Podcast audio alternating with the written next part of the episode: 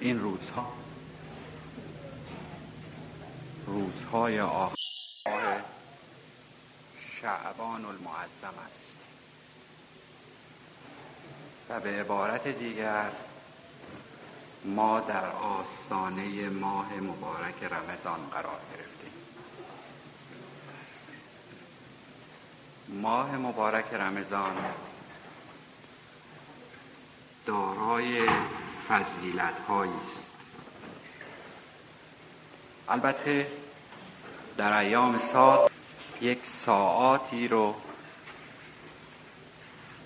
خداوند برای اون فضیلت قائل شده مانند سحر. از اذان صبح تا طلوع آفتاب که بین طلوع گفته می شود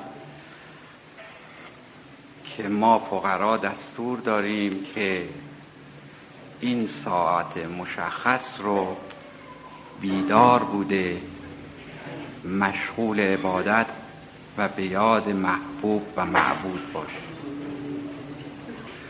پس بین طلوعین که از اذان صبح شروع می شود یکی از ساعاتی است که خداوند برای اون فضیلتی قائل شد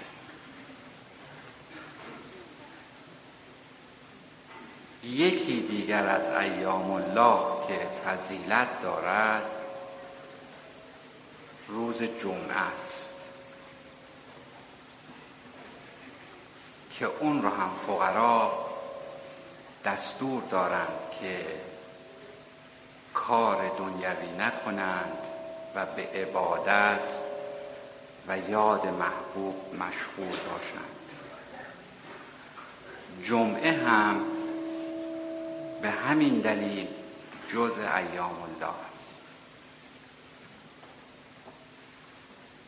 و بعد از آن ماه مبارک رمضان.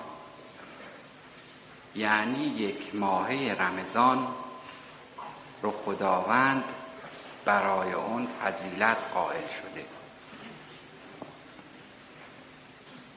و دلایلی هم برای این فضیل آوردهاند که به طور خلاصه یکی از فضیلت های این ماه مبارک نازل شدن قرآن هست بر پیامبر اکرم صلی الله علیه و آله و سلم در این ماه. و فضیلت دیگری که این ماه دارد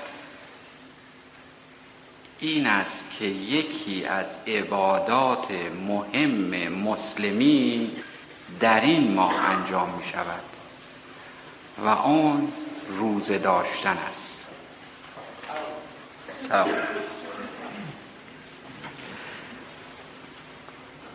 وجه تصمیه رمضان چیست رمضان وجه تصمیه اون گرم شدن داغ شدن گداخته شدن است. بدین معنی که مؤمن در این ماه در اثر روزه گرفتن جسمش سالم و روحش پاک و منظم می شود. و مثال اون این است که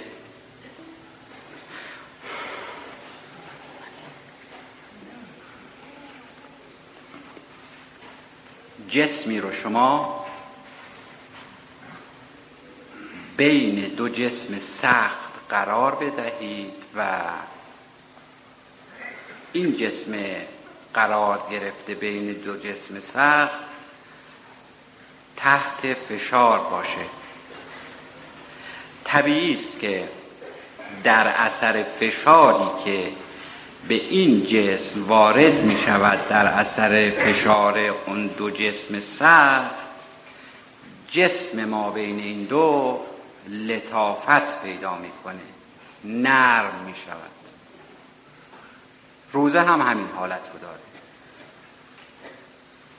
یعنی در اثر فشاری که به بدن انسان به دلیل امساک و خودداری کردن از مفترات وارد می شود جسم از آلودگی ها منزه و روح پاک می شود. در ادیان دیگر غیر از دین مبین اسلام هم روزه به انواع مختلف بوده. مثلا روزه سکوت در ادیان دیگر ما داریم. و برای مسلمین در سال دوم هجری خداوند این تکلیف رو توسط پیامبر خودش معین کرد تکلیف اصولا یعنی چه؟ تکلیف از ریشه کلفت گرفته می شود و معنی اون سختی و مشقت است.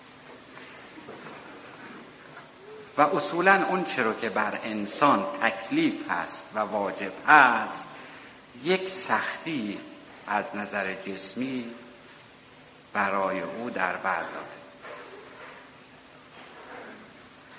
ولی در مقابل این سختی که انسان در مقابل روز تحمل می کند پاداشی هم دارد. حدیث نبوی است که میفرماید سومو تسهو روزه بگیرید و صحت و سلامت خودتون رو حفظ کنید. بدین معنی که شخص وقتی که روزه می‌گیرد یعنی از یک ساعت مشخصی تا ساعت مشخص دیگری از خوردن و آشامیدن امساک می کند این طبیعی است که این امساک وسیله و باعث می شود که فرزن معده شخص استراحتی بکند و فضولات دفع بشود و به ظاهر جسم نهی و روح لطیف میگردد. و برای روزه اقسام و درجاتی قائل شدند. درجه اول روزه عام هست. روزه عام چیست؟ روزه عام همون روزه است که ما موظف هستیم طبق دستور شریعت مقدس اسلام مبادرت به انجام اون بکنیم. که در رساله های عملیه اگر ملاحظه فرموده باشید آقایان علمای اعلام کسر الله امثال هم مفتراتی برای اون قائل شدن یا مبتلات یعنی چیزهایی هست که روزه رو باطل می‌کنه. و بعضا و اکثرا در رساله ها نه چیز رو باطل کننده روزه دانستند. از قبیل خوردن و آشامیدن و و دیگر. پس نوع اول روزه روزه عام شد. درجه دوم روزه روزه خاصه. یعنی شخص بایستی در وهله اول روزه عام رو بگیره تا بتونه روزه خاص رو هم بگیره. روزه خاص روزه خاص این است که همان گونه که مفتراتی برای روزه عام در شریعت مقدس اسلام آمده انسان شخصا اعضای بدن خودش رو هم روزه دار کنه. بدین معنی که چشمش رو به نامحرم نیندازد زبانش رو به کلام غیر حق باز نکند. گوشش رو از شنیدن تهمت و حرفهای ناروا دور کند و قصه نوع سومی که برای روزه قائل شدن روزه خاص خاص است. یعنی بالاترین درجه روزه.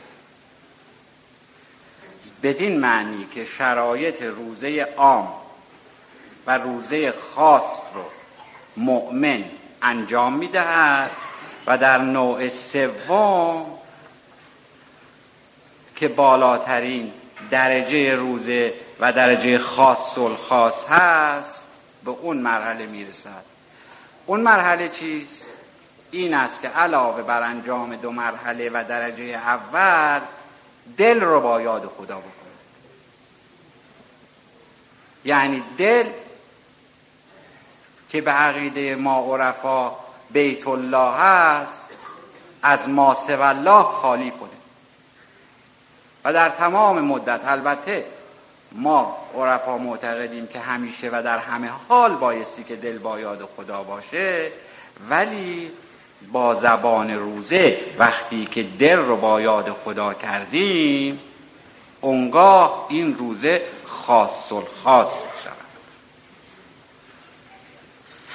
و خداوند میفرماید که شخص روزدار میهمان من است و من میزبان او هستم. بدین معنی که خداوند سفره رو برای او پهن می کند می و از جمال یار افتار می کند و برای این منظور و برای روشن شدن روزه خاص خاص مثالی به خاطرم آمد الان. مثالی است در مورد حضرت آقای سلطان علی شاه شهید و حضرت آقای سعادت علی شاه که حضرت آقای سلطان علی شاه که از فهول و علمای به نام زمان خودشون بودن دست ارادت و از آقای سعادت علی شاه که ظاهرا علم چندانی نداشتن میدن. شبی در ماه مبارک رمضان حضرت آقای سعادت علی شاه معمول داشتن هست آقای سعادت علی شاه که نماز مغرب و عشا رو قبل از افتار اقامه بفرمایند و بعد افتار کنند. اون شب زمانی که مشغول نماز می شوند در بین نماز حضرت آقای شهید حضرت آقای سلطان علی شاه الله مقام شریف که در صف عقب قرار داشتند به ذهنشون میگذرد. ولی بیان نمی کنند فقط در مخیله مبارک ایشون میگذرد که چقدر خوب بود که امشب ما افتار رو از جمال یار و محبوب امشب میزبان ما بود برای افتار نماز که تمام می شود حضرت آقای سعادت علی شاه رو می کنند به آقای سلطان علی شاه و میفرمایند که چیز بزرگی از خدا خواستید در حالی که ایشون چیزی به زبان نیاورده بودند. به محض اینکه از آقای سعادت علی شاه میفرمایند چیز بزرگی را از خدا خواستی از آقای سلطان علی شاه سیهی می‌کشند بیهوش میشن و میافتند. وقتی که ایشون به حالت عادی برمیگردند و از ایشون سوال میشه که این چه حالی بود برای شما و چه سیری به شما دست داد ایشون میفرمایند که من در حالت بیگوشی و از خود بی خودی دیدم که در کنار دریایی ایستادم سیاه رنگ. و حضرت آقای سعادت علی شاه در کنار این دریا پهلوی من ایستادند. و به من میفرمایند که اگر می‌خواهی از جمال یار افتار کنی بایستی از این دریای سیاه بگذری. این دریای سیاه چه بوده؟ وجود انسان. که در مقابل او باید آدمی از خود بگذرد. وقتی که از خود گذشت و در مقابل او منی وجود نداشت طبیعی است که از جمال یا افتار خواهد کرد. و خوشا به سعادت کسانی که قادر به این هستند که شرایط لازم رو فراهم کنند برای افتار جمال یار.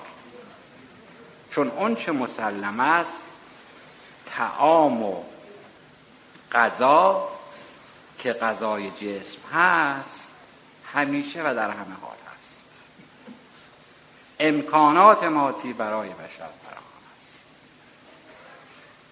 ولی اون چیزی که کم میسر می شود و انسان بایستی خودش وسایل اون رو فراهم کنه وسال یار است. و در این ماه مبارک اگر انسان همت کنه کوشش کنه و بخواهد از او و او رو طلب کنه جواب رد نخواهد شد. پس بیاییم و خودمون رو در آستانه این ماه مبارک برای یک چنین افتاری آماده کنیم. من امشب حلول این ماه مبارک رو به همه اخوان محترم تبریک ارز می‌کنم. امیدوارم که خداوند توفیق عبادت در این ماه مبارک رو به همه ما عنایت بفرماید. ارزانی کنه و ما بتوانیم اون چرا که بزرگان ما گفتند و هم فرمودند البته همیشه و در همه حال باید بخوایم که موفق به اجرای اون بشیم. ولی امروز چون در آستانه این ماه قرار داشتیم. این عرایز رو خدمت اخوان محترم عرض کردم و بی مناسبت نیست که این رو هم عرض کنم که از روز اول ماه مبارک رمضان که روز سهشنبه است نماز ظهر و عصر در ساعت سه بعد از ظهر در اینجا اقامه خواهد شد. و بعد از اون هم قرائت قرآن خواهد بود. و السلام علیکم.